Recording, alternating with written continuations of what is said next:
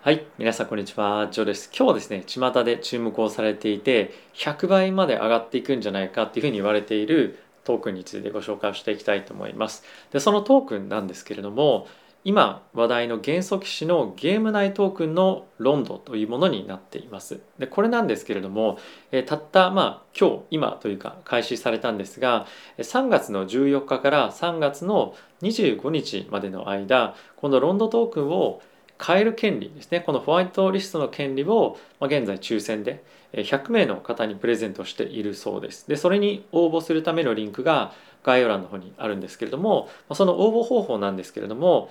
そのリンクから行っていただいて名前ですねフルネームとあとは E メールアドレスを入れてエントリーするだけになっております。でこの抽選の当選確率を上げるためになんですが、まあ、他の人を招待したりですとかあとはえ Twitter のコミュニティに入ったりとか、えー、Telegram 入ったりとか Discord 入ったりとかっていうのが、まあ、あって、まあ、そういったことをやると当選確率が上がるのでえぜひやっていただければと思います。でおそらく多くの方はですね前回の MV トークンの抽選の時もえ同じことをやっていただいたと思うんですがもうすでにやってらっしゃる方は、まあ、その分もカウントされるということなので、えーまあ、ぜひですね応募していただければいいんじゃないかなと思っています。で、えー一応サムネイルにもあった通り、まあ、なぜこのロンドトークンが100倍までいくんじゃないかっていうふうに言われているか、まあ、プラスえ僕自身の考えっていうのも、まあ、加えて、えー皆さんにご紹介解説していきたいかなと思います。でそれを見ていく前にこの元素騎士のえー MV トークン皆さんもご存知だと思うんですが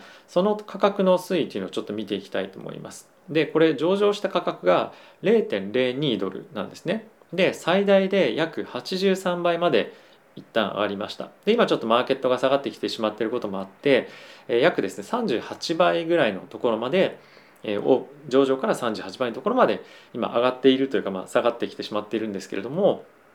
まあこれでもそもそもすごいじゃないですか。でこれを上回る可能性があるっていうのを今日はちょっとご紹介をしていきたいと思います。でそれを語っていく上でじゃあ MV トークンとロンドトークンってそもそも何が違うかっていうと MV トークンについてはある意味ちょっとまあガバナンストークンみたいな感じで考えていただければと思います。でロンドトークンについてはこの原則詞のメタバースの世界の中で買い物をしたりとかあとは例えばその限定エリアに入る時に、ちょっとお金を使うためにあの、まあ、お金払うために使うトークンとか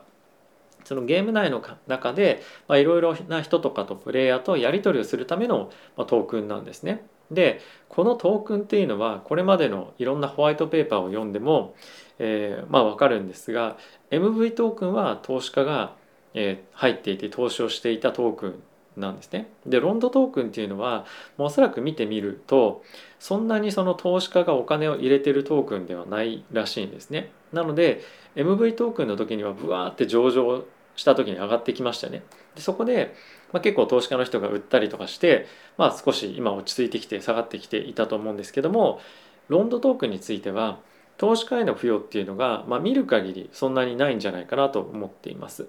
プラスえ今後えー、とベータ版が出たり、まあ、アルファ版もあるんですけれどもアルファ版が出たりベータ版が出たりフルオープンっていうのが今度今年の8月にありますと。でそのタイミングでじゃあこのゲームやりたいゲームを、まあ、どんどんどんどん、まあ、プレイして新しい装備買いたいとかっていうふうにすると、まあ、ロンドンのトークン買わないといけないんですよね。でそうするとですね企業も個人もこのゲームの空間でいろいろと、アクティビティをやるために、まあ、ロンドトークン買いますと。でそうなってくるとロンドトークンを逆に売りたいっていう人が、まあ、そんなにあの潜在的にいないというのが非常に大きな違いなんじゃないかなと思うんですね。なのでまあ潜在的に、まあ、ある程度売り圧力があった MV トークンと、まあ、その売り圧力がないロンドトークンの、まあ、大きな違いがこの100倍までいくかどうかっていうところに、まあ、差がついてくるのかなと思います。でそもそもの話なんですけれどもこの元素騎士っていう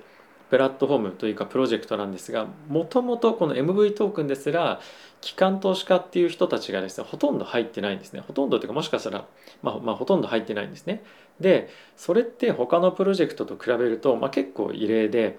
やっぱりそのプロジェクトの箔をつけたりとかっていう意味でいい投資家に、まあ、有名な投資家に入ってほしいっていうプロジェクトは結構多いんですけれども、まあ、それっていうのは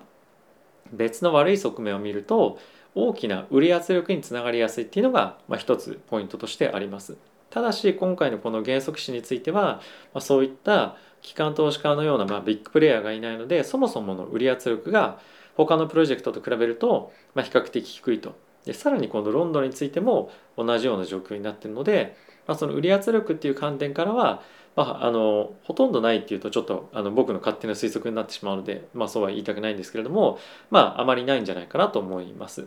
で、え、ちょっと一応ですねこの、まあ、ロンドトークンというか原則紙自体のロードマップ一旦ちょっと確認をしていきたいと思うんですが現在3月ですよね。でこの後のタイミングどういうことが起こっているかっていうと4月のタイミングで NFT のタイアップ企画っていうのを複数発表するそうです。でまあこれ具体的には何かっていうのはまだわからないんですが、まあ、こういった期待があったりとかあとは5月にクローズドアルファのテストがあります。でプラス7月にですねクローズドベータのこれゲームのテスト版っていうのを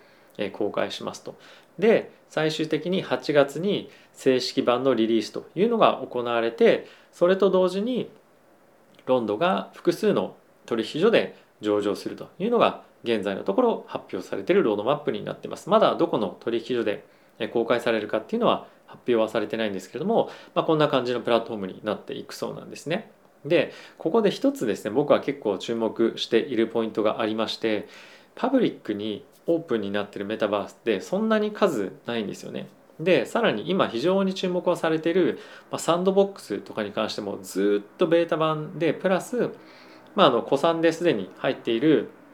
ゲームやってる方々からすると、まあ、結構サンドボックスについては企業とのタイアップっていうのを多く発表している割にはゲームがですねなかなか開発が進んでないと。でおそらくあのこの原則紙の方が早くパブリックにオープン版っていうのを出せるような状況になると思うんですよね。でそうなってくるとあれ？サンドボックスダメだったらこっちのプラットフォームであのどんどんどんどんなんかメタバースの空間を作っても面白くないっていうふうに、まあ、僕はなってくるんじゃないかなと一つ思っています。であとこの原則詞の中で非常にいいなと思うことがあってですね、まあ、これもうすでに発表されているんですが、まあ、彼らはですねメタバースのゲートウェイを目指し目指してますと。でつまりどういうことかっていうと、えー、NFT のプロジェクトのソウル Z でしたっけ？彼らとも提携をしていて、まあ、彼らにそのソウル Z とか他のプロジェクトにこのメタバースの空間をオープンに提供してそこに自分たちの世界観の空間ゲームだったりとか地域を作ってもらって自分たちのユーザーを呼んでくださいねということをやってますと。でこれ何がすごいというかいいかというと、えっと、まず原則師の側からするとまあ、そこに多くのプラットフォームをま呼び込むことで、まあ、NFT のプロジェクトを呼び込むことでどんどん参加者がま増えてくるということですよね。でここに空間を作るこの NFT のプロジェクト側からするとゲームの開発っていうのはものすごくお金だけじゃなくて時間もかかるんですよね。でその時間を大幅に、え、お金もですね短縮できるということでここに参加をして自分たちで好きに、ま空間を、まあ、る程度簡素に作ることができると。でこれはあの原則紙がまツールをですね開発ツールをま提供することによって、ま、その複雑なもしくはそのお金がかかる開発をま簡単にできるようにましてくれてるっていうのが一つ理由としてあるんですけれども、ま、同じような形で他のソウル Z 以外のプロジェクトも、ま今後参加してくるんじゃないかなと思います。で一応ですねエレメンタルナイスというこれの元となっているプロジェクトの中には確かビッグカメラだったりとかあとはキティちゃんでいう意味ではサンリオも確か以前参戦してたと思うんですよね。なので、まあ、同じ名前が来るかは別として、まあ、そういったあのいろんな企業からの注目っていうのは今集めているプロジェクトにはなっていると思いますし、まあ、同じような形でどんどんどんどん発展していくんじゃないかなと思います。あとはですね今、まあ、ちょっと比較対象としてサンドボックスっていうところが挙げられるんじゃないかなと思っています。サンドボックスには今本当に、まあ、世界的に有名な企業を注目をして、まあ、提携みたいな感じよくニュース出てますけれども結構ですね、まあ、本格的にフルオープンみたいな感じっていうのの目処がまだ立っていないというような状況になってるんですよね。なので、まあ、おそらく今年中は最低限無理だと思うんですけれども、まあ、そうなってくると先にこういった原則種のようなパブリックにオープンにできるゲームがドーンと出てくると、ま、結構こっちに人がもしくはその企業も含め流れてきたりするんじゃないかなと思うんですね。でそうすればより企業もプレイヤーも多くが参加してくることによってロンドトークンの需要っていうのがさらに上がっていくんじゃないかなと思います。まあそこはあくまでもあの推測憶測ではあるのでその開発力がどこまでロンドトークンの価格を上げてくれるかっていうのは未知数ではあると思うんですけれどもやはりこういった、まあ、実需の買いが入ってくるっていうのは非常に重要な要素なんじゃないかなと僕は思っております。で、えーとまあ、それに他に、まあ、加えてこの原則紙っていうプラットフォームというかプロジェクトがどれぐらいマーケットから注目を集めてるかっていうのが分かる一つツイートがあるんですけれども、えー、このツイートはですねポリゴンにある、まあ、ゲームというか、えーと、トークンが、まあ、たくさんありますよね。でそのトークンの中でもちろん一番保有されてるのはポリゴンのトークンなんですけれども、まあ、マティックですかねのトークンなんですがその次に保有をされている、えー、マティックの次に保有されているトークンが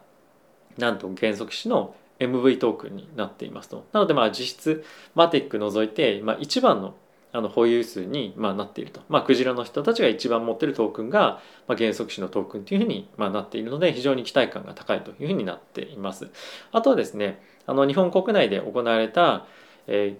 NFT 関連ゲームファイ関連のアンケート調査っていうのがあるんですけれども、ま、これがですね今話題のゲームファイル気になるタイトルはっていうアンケートが捉えていて1位はアクシーになっていますと。で2位が原則紙で3番がこれなんでこういう順番になってるのか分かんないんですけどもサンドボックスになっていたりとか次がエバードーム。でその次はシュテッペンとかですかね、まあ、そんな感じになっていて、まあ、こういったアンケート調査からも非常に注目がされているようなトークンになっております。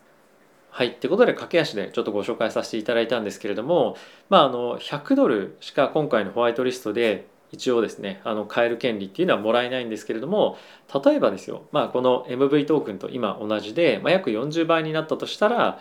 あ、約ですね、あの、40万円になるので、まあ、このチャンス、絶対、まあ、チャレンジしてみた方がいいんじゃないかなと思います。もう100%損しませんよとは言いませんけれども、まあ、大体こういったホワイトリストに関しては、まあ、かなりのチャンスで、トークン上がっていくんじゃないかなと思いますし、まあ、実際にこのゲームやりたいっていうのは、まあ、あのいろんなツイッター界隈見ててもそうですしおそらく、まあ、 Discord だったりとか Telegram 入ってみても分かる通り非常にですねこのゲームファンっていうのが根強くついてるゲームでもありますと。で他のこのゲームファイのプロジェクトでやっぱり違うのは13年間これのゲームっていうのが実際に開発が行われてきたっていう実績は、まあ、本当に大きいんじゃないかなと僕は思うんですよね。まあ、あのそれは一つの要素でしかないんですけれどもやっぱりこのプロジェクトゲームファイのプロジェクトっていつか頓挫しちゃうんじゃないかっていうような、まあ、思いがですねやっぱりあのいろいろあったりするわけなんですよね。で、えー、まあ、そういったところもあって信頼が高いプロジェクトというふうにも言えると思いますし、まあ、しっかりと開発も行われているプロジェクトだと思いますので、まあ、ぜひですねあの注目して見ていただけるといいんじゃないかなと思います。で僕もあのこのホワイトリストのキャンペーンですねぜひ参加していきたいと思いますので、えー、当選すればいいなと思って、えー、待っていこうかなと思います。はい。ということで皆さん今日も動画ご視聴ありがとうございました。また次回の動画でお会いしましょう。さよなら。